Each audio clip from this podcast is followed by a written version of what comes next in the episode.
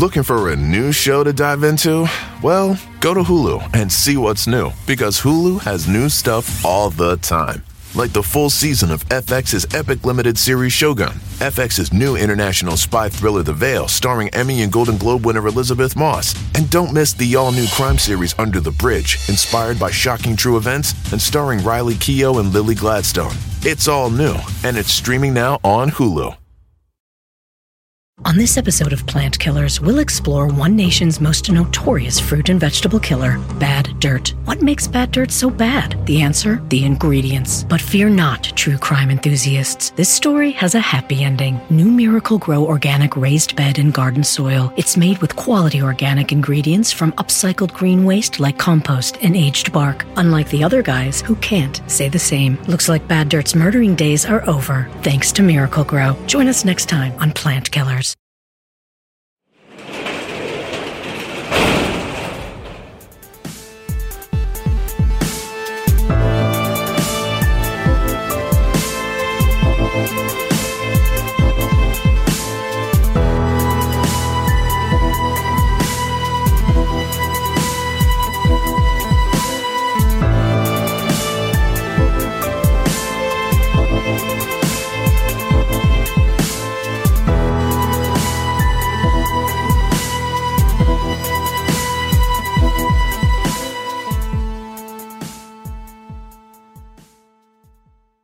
Welcome to True Crime Garage. Wherever you are, whatever you are doing, thank you for listening. I'm your host, Nick, and with me, as always, is a man that would like to remind you not to think because it can only hurt. He is the captain. Don't be a thinker, be a stinker. It's good to be seen and it's good to see you. Thanks for listening.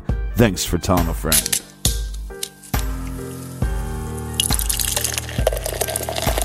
Today we are finishing off the last of our Lapse Day Temps by White Rooster Farmhouse Brewery in Sparta, Illinois.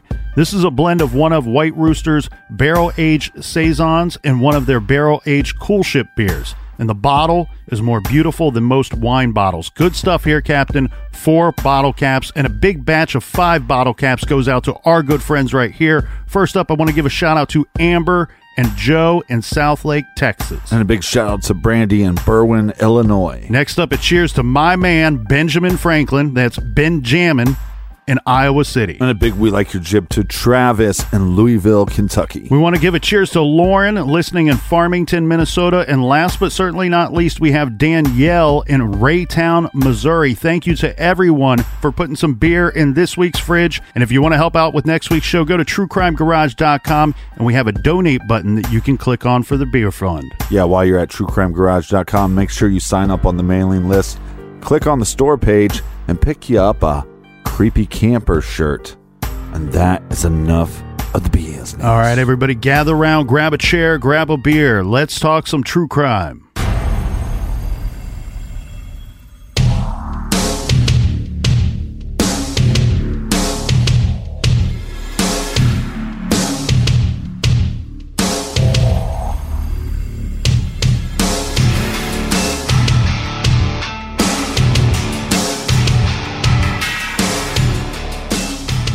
Picking up where we left off, Captain, we are discussing some of the possible suspects, or at the very least, people that we think should be looked at in this case.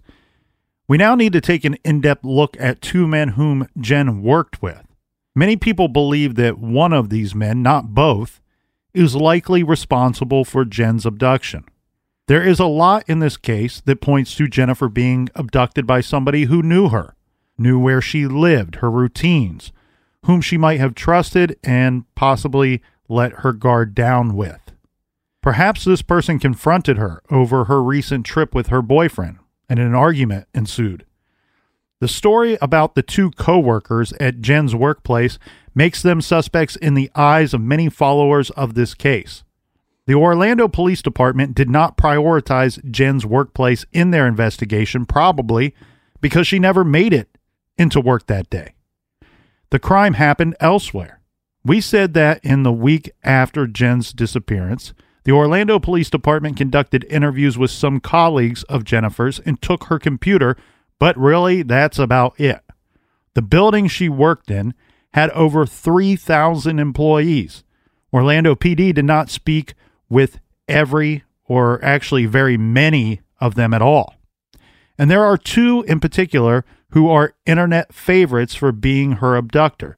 These men were not interviewed in depth until three years after Jennifer vanished. Drew Kesse has long told a story that may have helped spark public interest in a coworker of Jennifer's as a possible person of interest. He and Joyce maintained that a manager in Jen's office, we're going to call him John, he was her peer, not her superior, but he was very interested in Jennifer and repeatedly pestered her about going out with him. Jennifer did not date colleagues, and this manager was married. Drew and Joyce suggested to Jennifer that she handle it by having lunch with the manager in the building's cafeteria and letting him know firmly that she did not date in the workplace.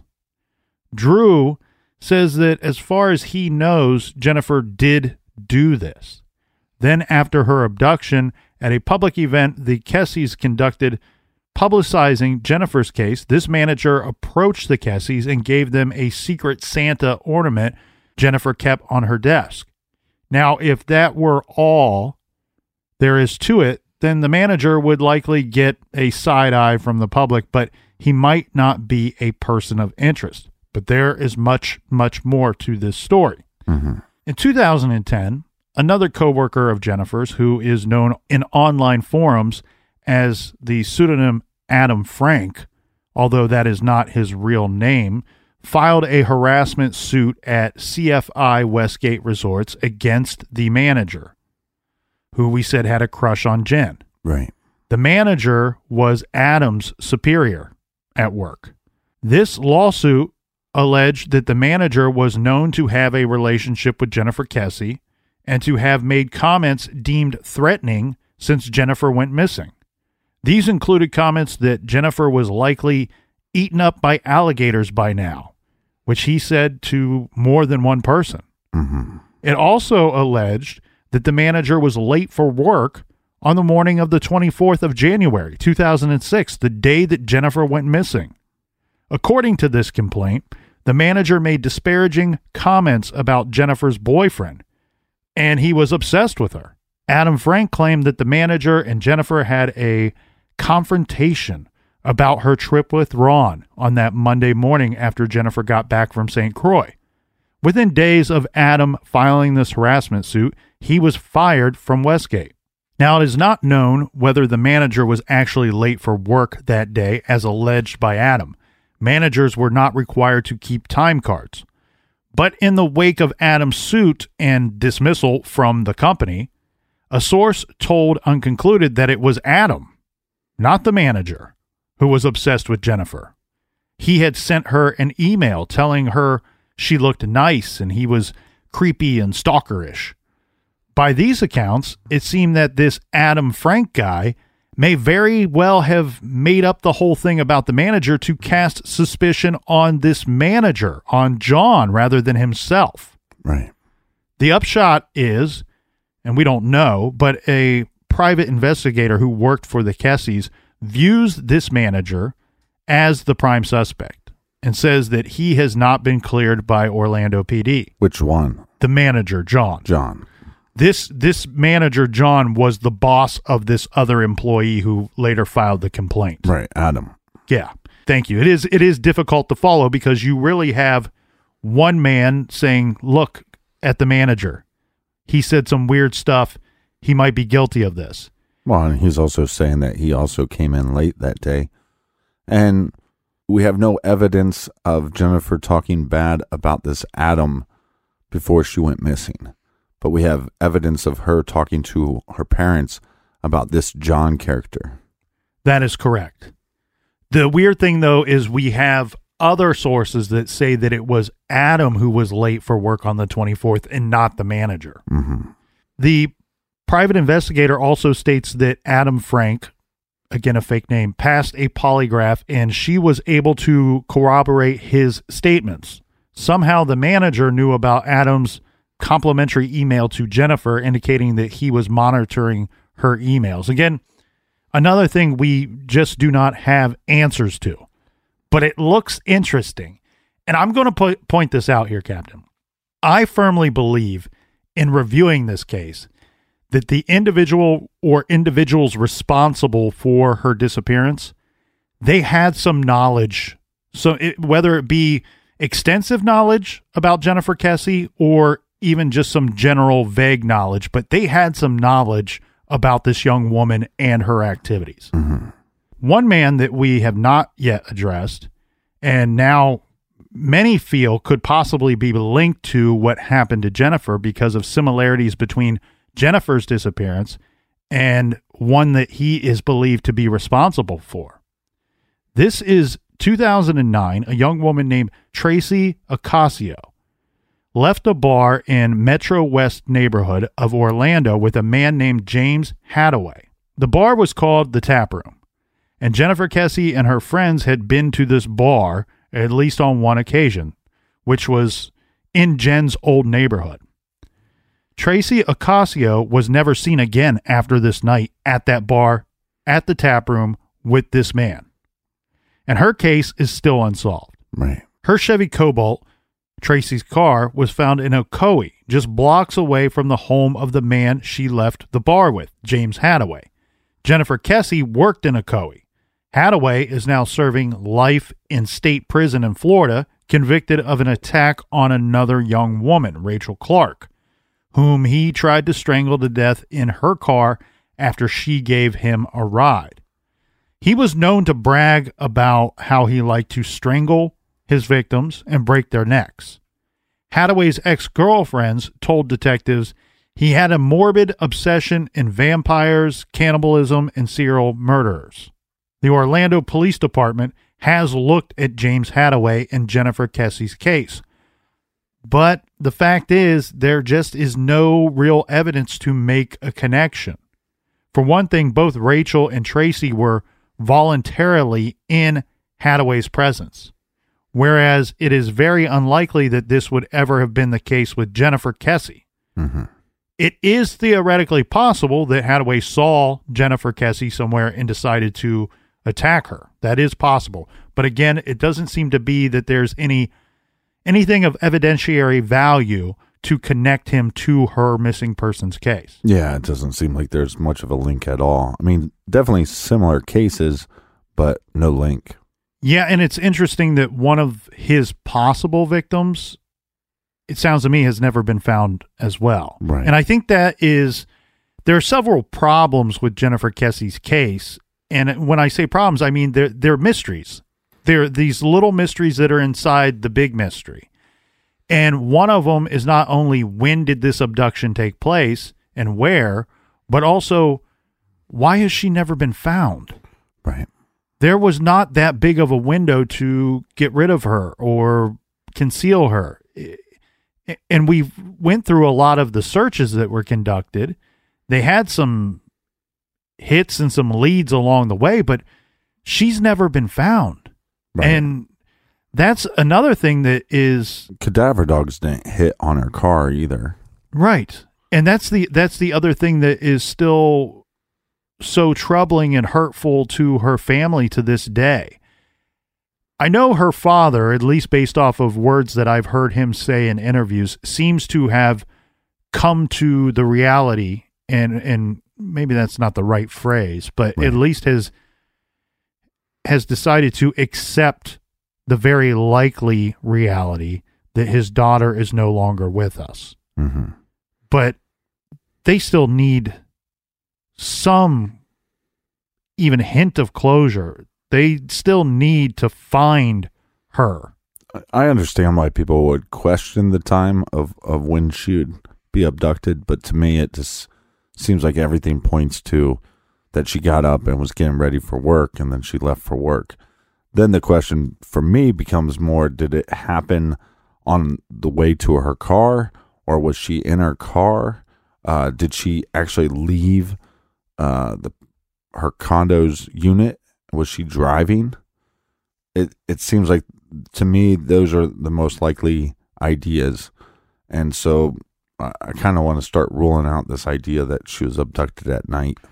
Well, and I think if you could, if we could take away what we know of the statements regarding these cell phone pings, this was a conversation that happened between Orlando PD and the Kesse family. Right. If that would have never gone public, if that conversation never made it to to the public's ears, I don't know how anybody could consider otherwise. I mean, like as you said, I, I think everything points to a morning abduction. Yeah, and I then I also wonder too, like what what records do they have? I mean, do they have her financial records? Because eh, you know, Yes, the the answer to that is yes. They have that information. and I think if you would be able to prove that, you know, at eleven o'clock at night or whatever, she went to a bar and had a drink or something. Now that puts us in a whole different mindset of what happened. Mhm. We then know that she was lying to her boyfriend. We then know that she she actually left her apartment, but we don't have any records of that. The only possible evidence in my mind that points to a nighttime abduction, a possible nighttime abduction, is these cell phone pings, the phones being shut off, which we've are now being told by the same people that told us about these cell phone pings to begin with that this could be all bogus information. We don't know what they're being told that there there may be some good information in here. However, we know that there is some bad information in here. Mm-hmm. So we can't look at this and just arbitrarily decide what is correct and what is not correct. You have to just kind of throw it all out and say we're not going to look at that. Well, and I also think the big point of evidence would be let's say she went to a bar and she met up with some guy. Then that individual goes back to her house, stages the fact that she got ready for work, knew what items to take that she would normally take to work, uh, lay out multiple outfits that would match a certain set of shoes that she told her mother she was going to wear. Uh, that just seems like a lot for a perpetrator to be able to do. We do know what's interesting in those regards, though, Captain. We do know that somebody, the perpetrator or the offender, or somebody that was working with the offender, staged the car. So I guess it wouldn't be too big of a leap for somebody then to say, I want to be clear, this is not my thoughts on this Right. at all. But if But are they staging the car or are they just moving the car? Well, that in a sense, it's the same thing. So, therefore, I guess the the easy leap to make would be, well, if she was abducted the night before or abducted from her vehicle, then maybe the perpetrator went to the condo and staged the condo as well. I'm with you. I don't think that there would be any way for this offender to know exactly how to stage the condo to make it appear that she was going to leave that morning. I already said that I believe that this individual has some knowledge about Jennifer Kesse, Right. but this seems like too much knowledge would need to be had. Where I think this could get a little more likely, even though I disagree with it, would be if she left her condo with the intention of going immediately to work the next morning from wherever she was going hmm because then she would have brought those items with her willingly. I I'm with you though. I I 100% lean toward the idea of a morning abduction. Well, I also don't believe that this perpetrator had to know a lot about her. I could just know No. a little bit about her. I think when her father Drew says, "Look, you have a pretty girl. They don't just take pretty girls and put them in the corner and stare at them. There, there's a motive there, and I think that's probably what the motive was. And I think it could simply be somebody working on that site. There's undoc- undocumented workers. There's crews of people. Uh, you know, I used to work some construction crews. You wouldn't know anybody's name that you're on that crew with unless you worked with them multiple times. But a lot of those times, those crews would ch- change over very rapidly. All this guy comes to work with us one week. Well, he got paid and now he's not with us any longer. What was his name? Uh, well, we called him called him Scarface or whatever, right? Um, you might not know his actual name, Mhm. and I think it's it's m- more likely that for whatever reason she got into her car or was maybe she was making trips to her car to bring things to work and this person looked at this as a opportunity Look, I have good reason to believe that that I know who should very likely be the the number one prime suspect in Jodi Huisentruit's abduction, which took place in Iowa City Right. or in Iowa. And really, that person, all they needed to know to carry out that abduction early that morning is where she lived, what her vehicle looked like, and what time she would leave to go to work. That's all that person needed to know to carry that out. I think we have a situation here where it's so similar in my mind that that's all this individual or individuals would need to know where she lived, what time approximately she left for work, and what her vehicle was. Well, and it's not impossible to get some dickweed to go drop off this girl's car at an apartment complex. Right. It's not impossible, but it, the fact that they actually, you know, we have some evidence that not only did they drop the car, but they walked back to the condo complex. Yeah. So, again, I don't. I think the dickweed that dropped off the car is most likely, in my mind, the perpetrator. Or one of two, or one of a team. Yeah. And it's so interesting that you use the word dickweed because when mm-hmm. last week you asked the listeners to go to our blog, view the pictures of mm-hmm. the person of interest, Yeah. and tell us what they saw. Well, I said what I see 100% is a dickweed. By far the most popular theory regarding the person or persons responsible for Jennifer Kesse's disappearance centers on the workers at Jennifer's condo complex. Yeah, well, the thing I can't get over when you're looking at that dickweed is they're claiming he's pretty small, right? Or she is pretty small, under five five. the smallest that we see reported would be five three. But again, I believe that there there are other agencies other than the FBI that believe that this person could be as tall as five foot eleven. Right. So releasing the oh the the perpetrator or the person of interest is what we should call them because that's what law enforcement has referred to this person as. Right. The person of interest absolutely the person pictured there absolutely did move that vehicle, Jennifer Kesse's car. We know that. Moved that vehicle and parked it there around noon the on the 24th. So where our window of time starts at 10 p.m. the night before, this person is moving this vehicle and leaving it in that parking lot at noon. 100% that person drove that vehicle.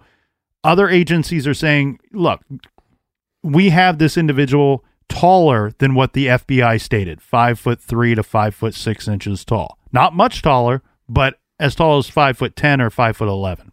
But again, one of the popular theories regarding this person or persons responsible for Jennifer Kesse's disappearance centers on the workers at her condo complex. Right. And you would think, well, this should be easy for police to vet these individuals, to investigate these individuals, but it's not so easy when we have the Kesses who say, after Jennifer disappeared, it seemed like some of these workers magically disappeared. Keep in mind, the authorities may not even know who all of these workers were at the time or even to this day. Mm-hmm. Many of them were undocumented workers. Some of them were crashing at the condo complex in its empty units. We could be talking about usually with, with this type of work, this line of work, we usually are talking about a lot of seasonal and or transient workers as well. These workers would or could know which units were empty, possibly utilizing an empty unit to abduct and hold a kidnap victim. Right. Remember, there were about 250 empty units at this time. The workers could also know Jennifer's routine. Remember, too, that Jennifer's family has said that the workers would regularly catcall or leer at Jennifer.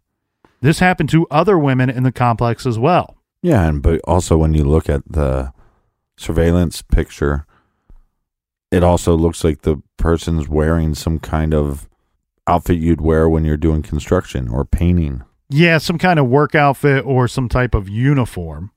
Now, also remember regarding these possibilities that there is some belief that a set of master keys was stolen, Mm-hmm. meaning that someone could have access to all of the units. Although, if Jennifer was taken in the morning, the suspect very likely would just grab her in the parking lot and not even need to enter her apartment. Right, but I think the evidence that we know that this person dropped off her car and then headed back to the condo unit is evidence that there's some direct connection between them and those condo units and they and they could have been staying in one of those rooms could have had their car parked in, in the parking lot. Drop it off. Now that I did this bad thing I got to hit the road. I got to get out of here. Yeah, no, I 100% agree with that. I think that it's very likely that the reason why the trail goes cold for the scent dog who is trying to track where the vehicle or where the perpetrator, the person that drove the vehicle, went off to after parking it, right goes back to her condo complex, goes back to her parking garage area, and then all of a sudden stops at the stairs. I think that's because this individual not only walked back there, but got into a vehicle at that general location and took off, whether they were the driver or a passenger.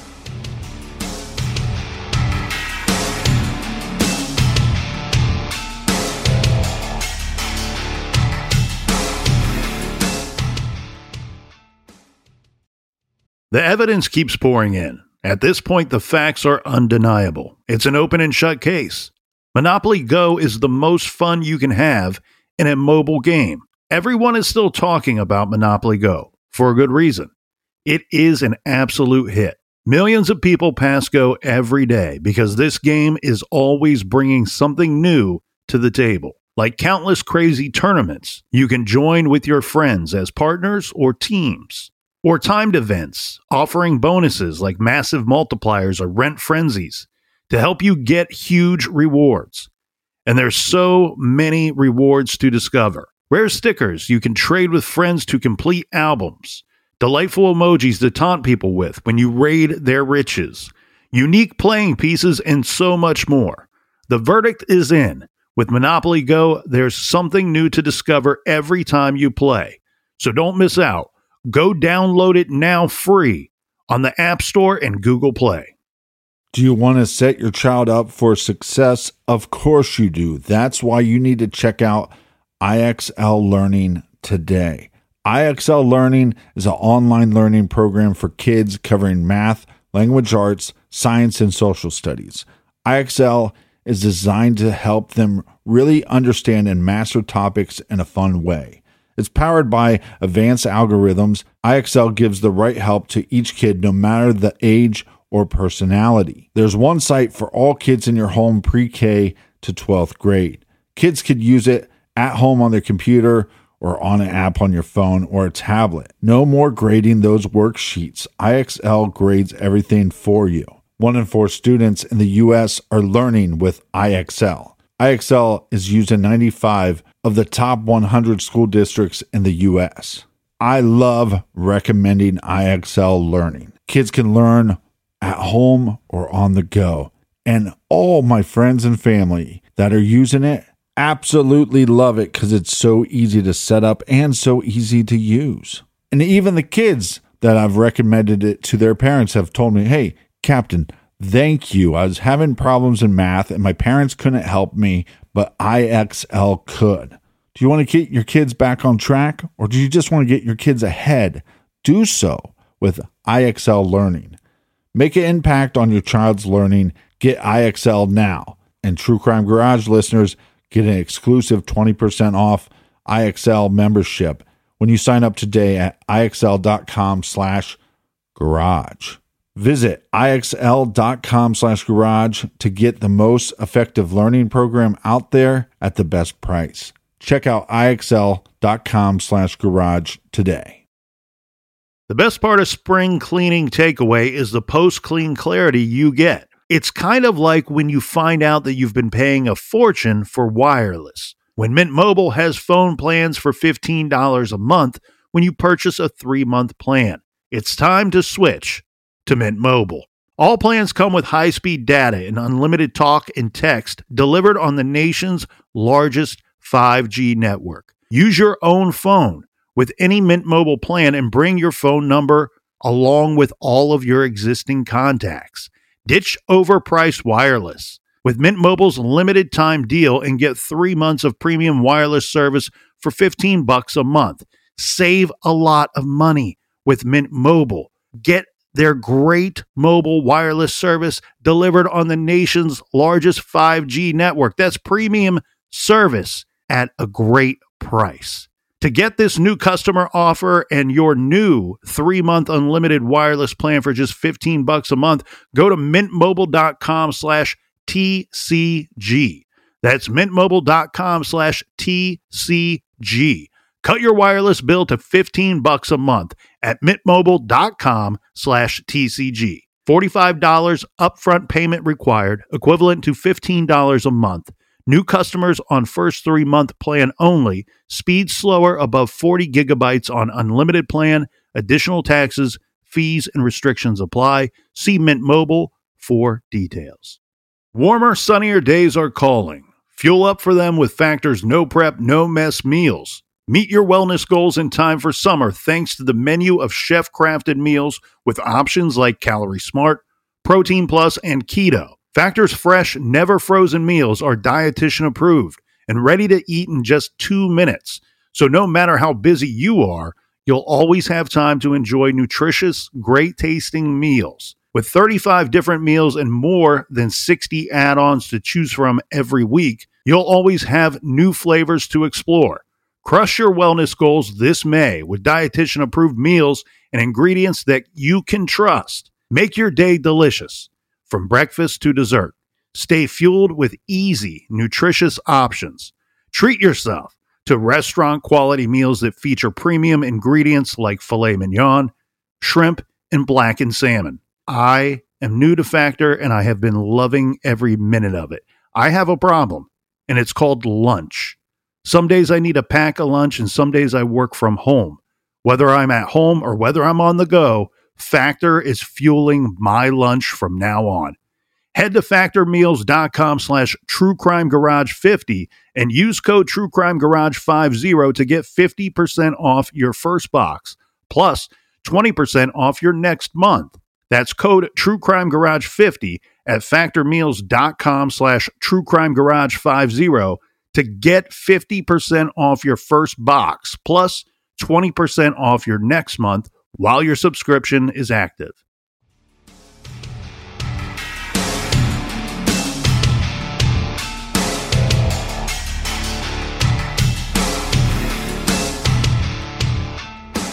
All right. Cheers, mates. Cheers.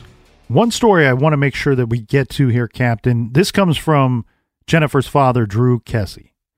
Remember, we had said last week that he had reported that on a couple of occasions, when she had to have work done in her condo unit, that she would drive home on her lunch break. She would oversee the work that was going on, and she would stay on the cell phone talking with family or friends so the workers knew that she was, in a sense, not alone.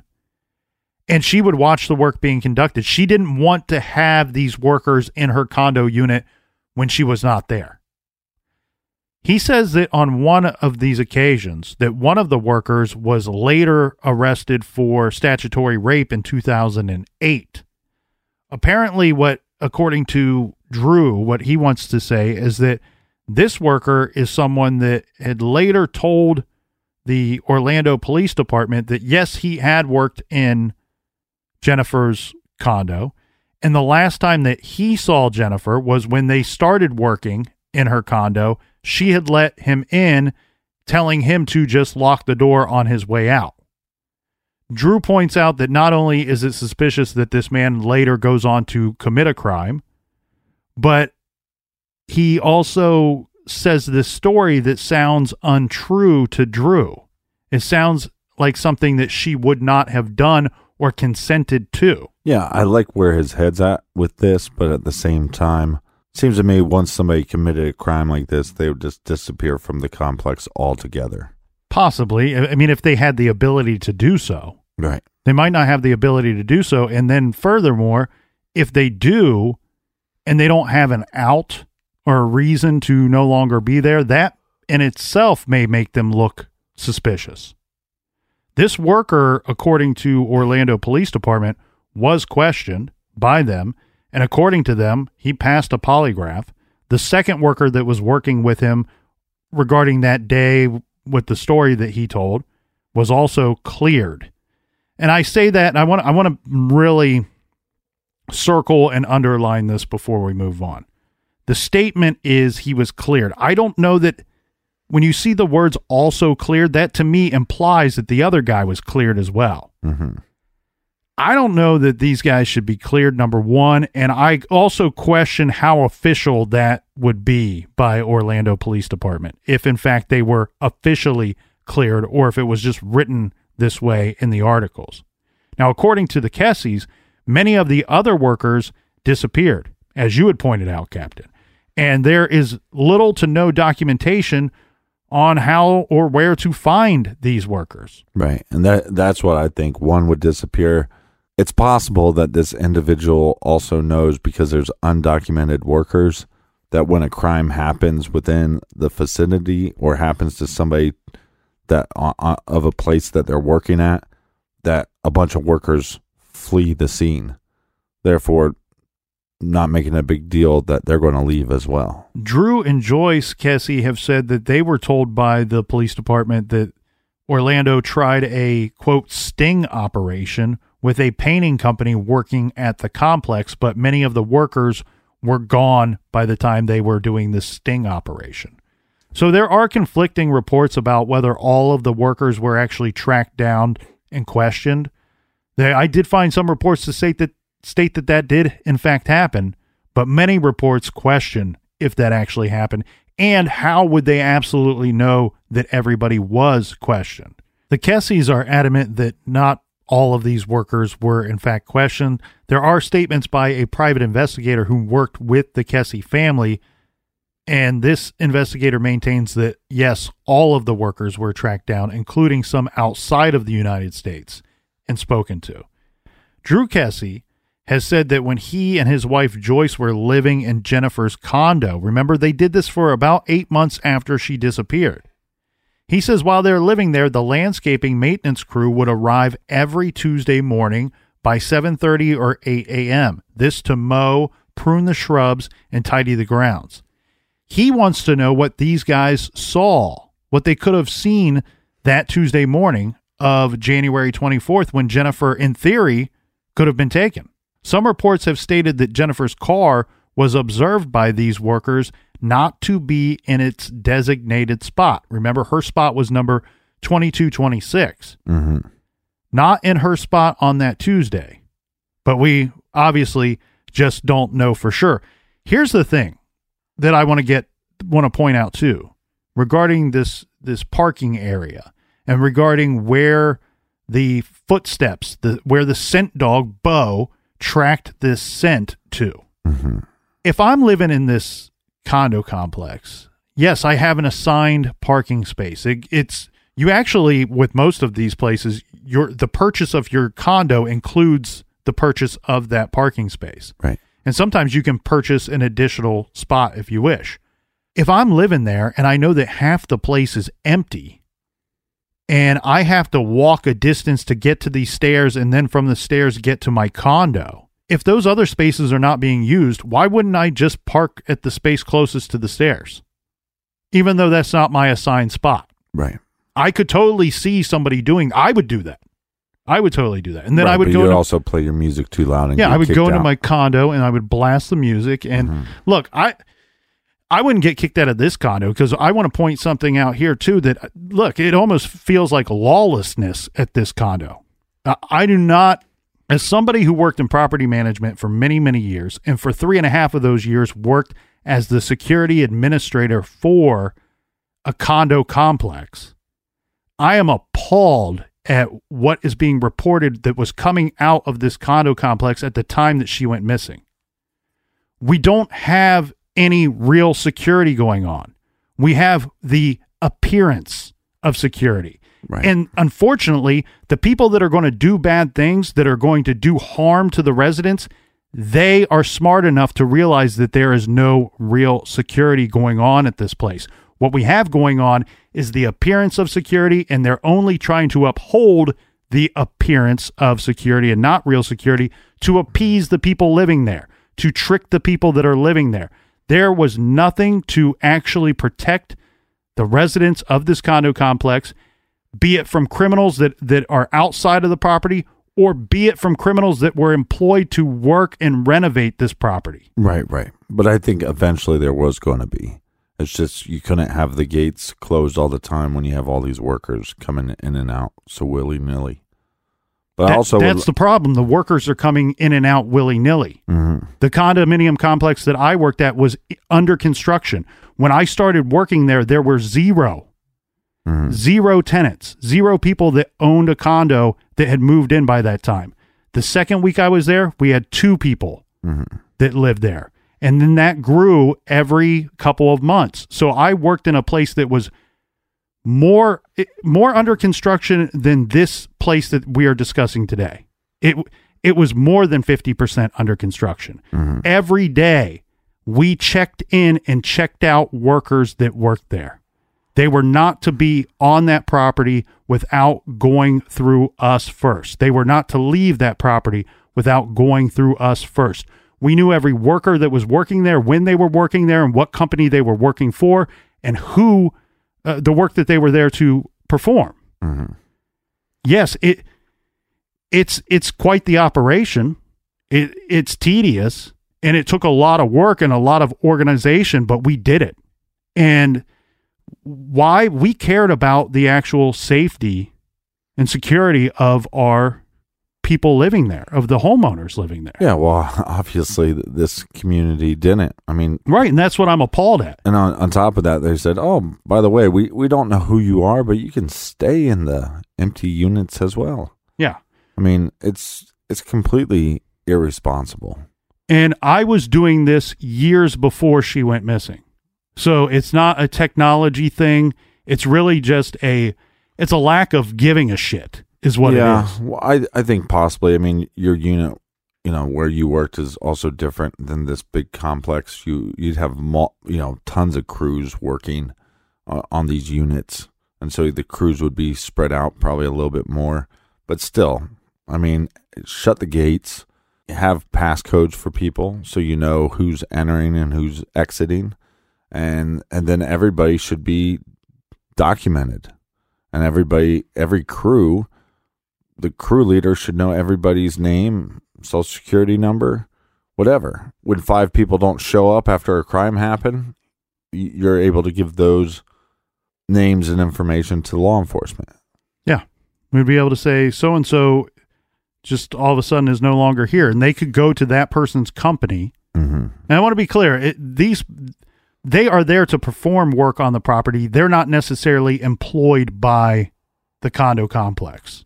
They're there to conduct work to do so. So um that's why they don't know everything. But again, you can check all of those workers in and check them out at the end of the day. We did it all the time for three and a half years. Mm-hmm. Well, again, back to the surveillance tape. Looks like maybe a painter's outfit. It could also also be some kind of uniform for landscaping as well. Yeah, I think the from what little I can see, I see what would appear to me to be like a line cook, somebody that works in a restaurant, but you know, behind the scenes, or a painter. That that Well, I think the problem is, like they said, these this outfit is a little bleached out. mhm. so that that's what kind of makes you that's what makes me go to the same thing oh painter or line cook some some people online have suggested a a cricket player, which and then posted some pictures of individuals that played cricket and the the uniform is very similar. mm-hmm.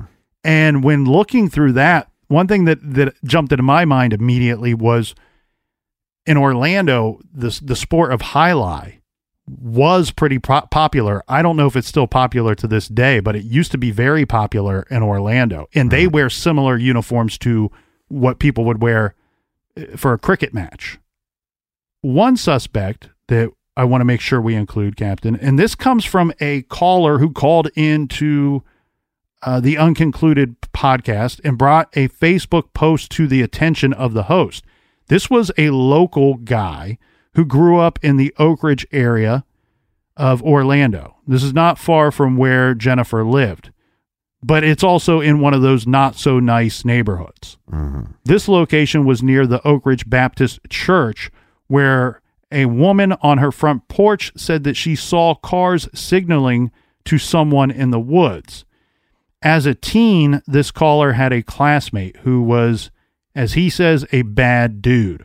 One of those guys that would, uh, you know, get into trouble a lot. He shot off guns. He behaved violently, recklessly, committed sexual assaults, and had a number of arrests over the course of some years.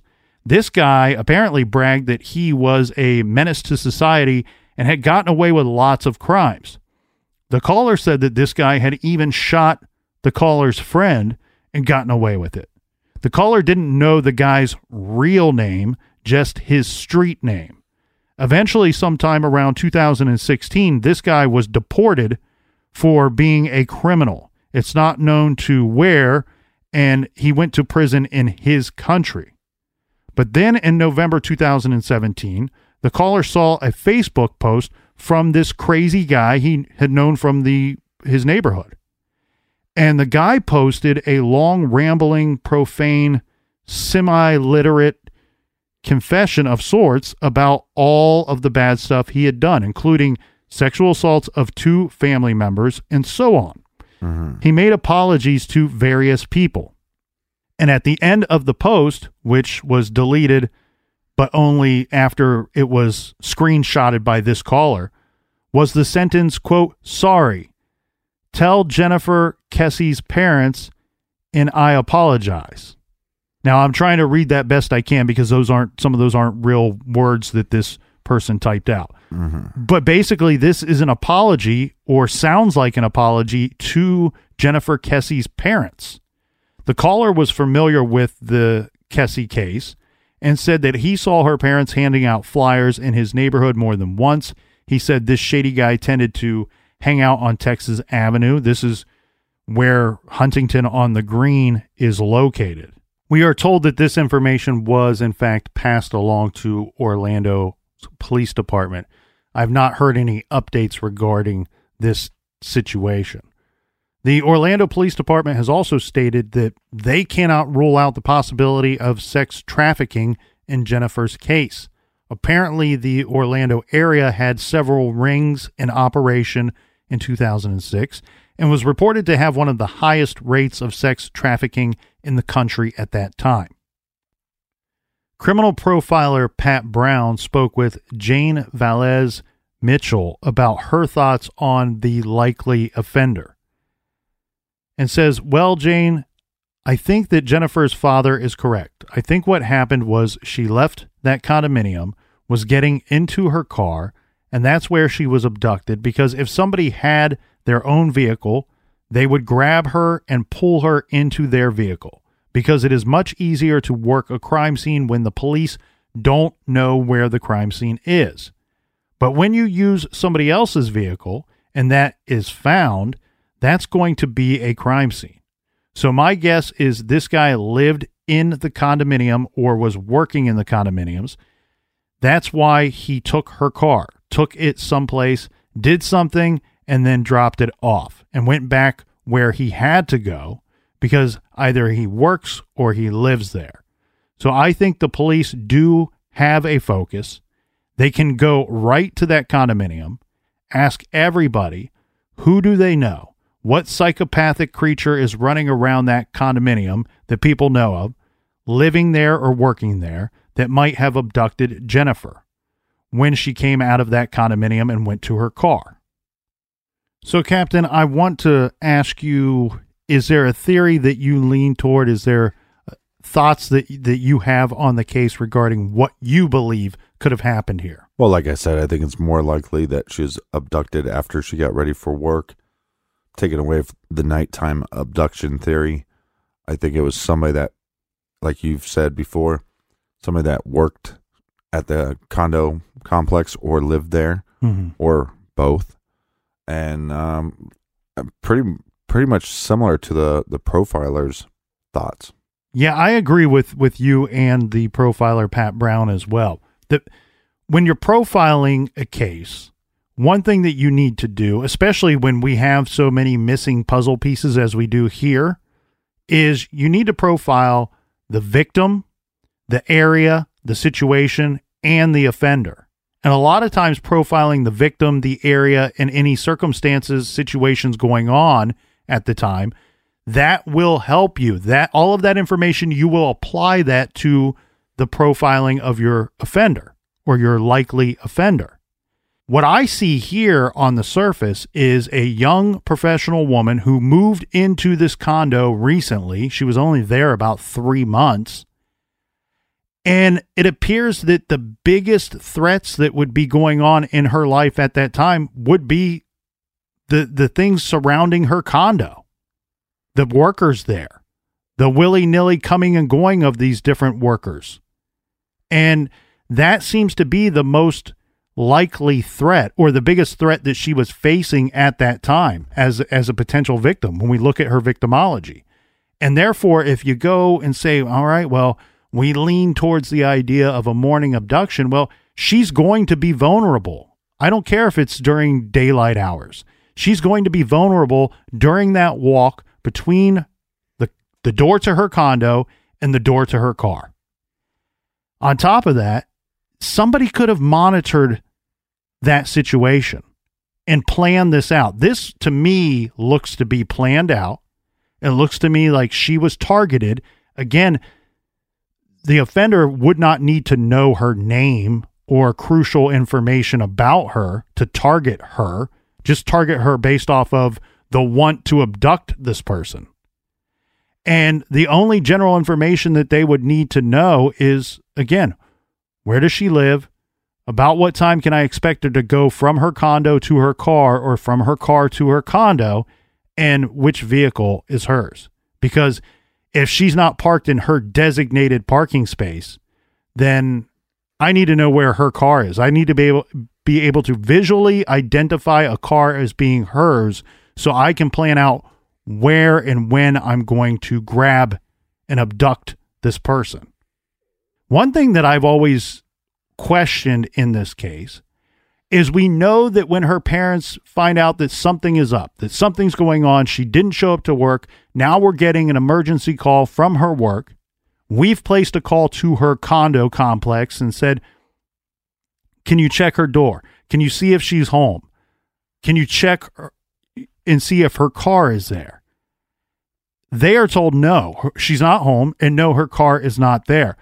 I've always wondered if, in fact, if she was choosing to park elsewhere, if there was a chance that at that moment in time, if her car actually was on the premises, if it was on the the property Right. itself, If it wasn't moved yet, yeah. Right, but if some some idiot worker there, look, uh, people can get mad at me all they want. What I see here is a clear it's so clear that they do not care about the security of the the homeowners at that time.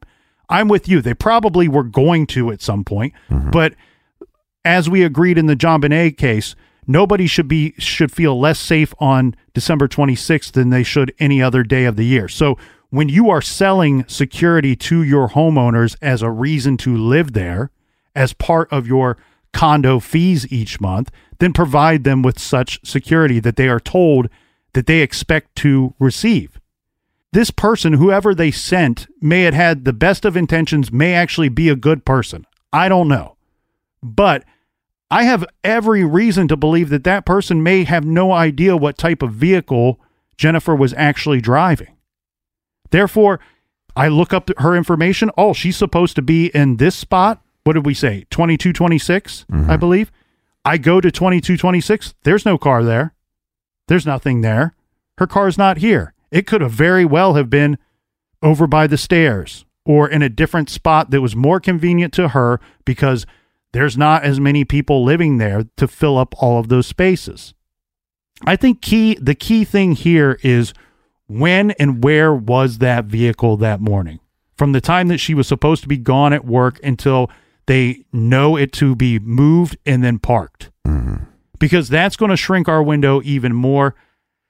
I also kind of lean toward the idea that I'm thinking two people are more likely involved in this than just one. It feels like it would be look, it'd be easier to carry it out if you had help.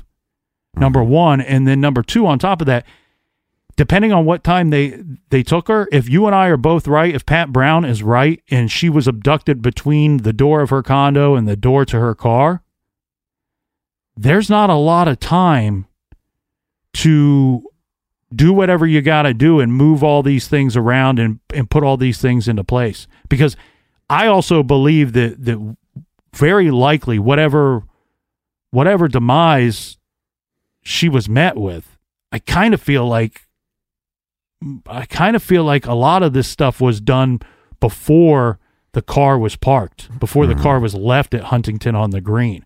It almost feels like to me the final act in this whole sequence of events Just drop the car off. Yeah. very likely could be yeah, get rid of the car and then then get back to where I'm supposed to be, where I'm supposed to be accounted for. Mm-hmm. And I almost feel like you got two scenarios here where you make one guy, you got two guys, one guy goes and parks the car, returns back to where they're supposed to be working or where they have worked in the past. And now they're getting into this other person's vehicle or a shared vehicle and they're driving off for the day. Now, that could mean disposing of her afterward, mm-hmm. after they leave the property. I feel like the immediate area has been searched so well that if she was in the immediate area, that they would have found her by now. And it's so sad that they they have not Right. for the family's sake.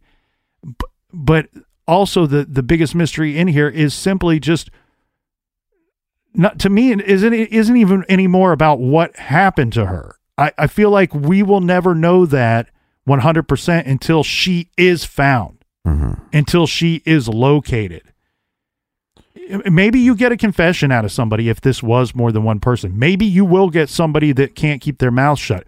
My fear is that one or both of these people are no longer in the area and probably have not been so in a long time. Right. I also think it's strange that we, we have a lot of information about the cell phone pings, and that information could be wrong. But why don't we have more information about the cell phone pings of the the, the morning in question? Yeah, is there any way to like forensically go back and look at that again to put a new set of eyes on that and mm-hmm. make make heads or tails of the different pings and when the the the phones were powered down or I, I guess I should say shut off or the batteries removed mm-hmm. because the Kesses in their statements what they've said were batteries removed which of course sounds a lot worse than powered down or turned off in January of 2018. So, two years ago, Captain, but 12 years after Jennifer was taken, the Orlando Police Department held a press conference at Huntington on the Green, where they announced, quote, enhanced focus on the Jennifer Kesse investigation. And they trotted out an Orlando City bus with Jennifer's photo on the side despite the Orlando PD's statement that the case was active and that they would never stop looking for Jennifer, the Kesses were fed up. Logan Kesse went off and tore into the Orlando Police Department. He said that the press conference was a slap in the face to the family and that the police department was only putting on a show of caring about the case because the Kesses now had attorneys involved.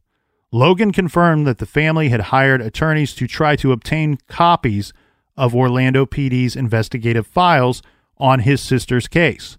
The Kesses maintained that the case had gone cold and it needed an independent review.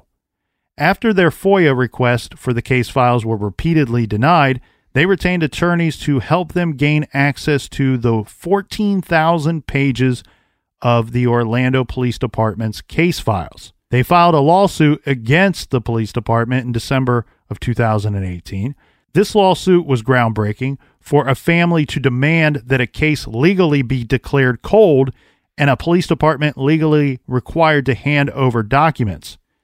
This is a bit of a risky tactic. If the Kesses alienated the Orlando Police Department, the case might just sink into the abyss, so to mm-hmm. speak. Now, in March of 2019, the Kesses settled their lawsuit against the police department.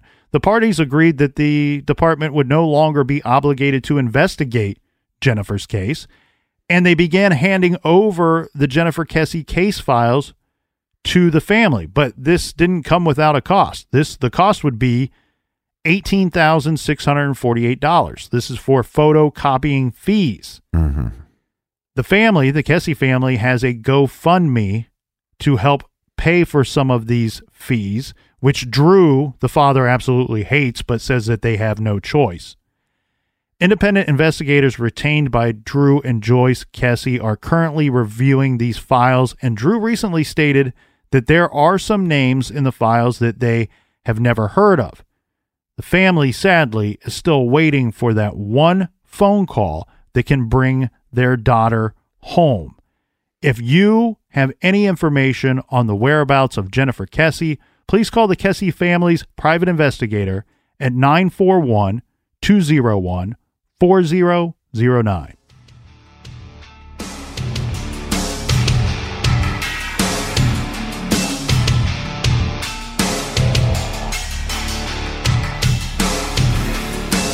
All right, for everything True Crime Garage, check out truecrimegarage.com. Make sure you also check us out on the Stitcher app. The old episodes are available for free, and we have a bonus show called Off the Record. Check that out. And if you love us, do not be afraid to leave a five star review with the platform that you listen to True Crime Garage. Thanks for listening. Thanks for telling a friend. We'll see you back here next week. Until then, be good, be kind, and don't litter.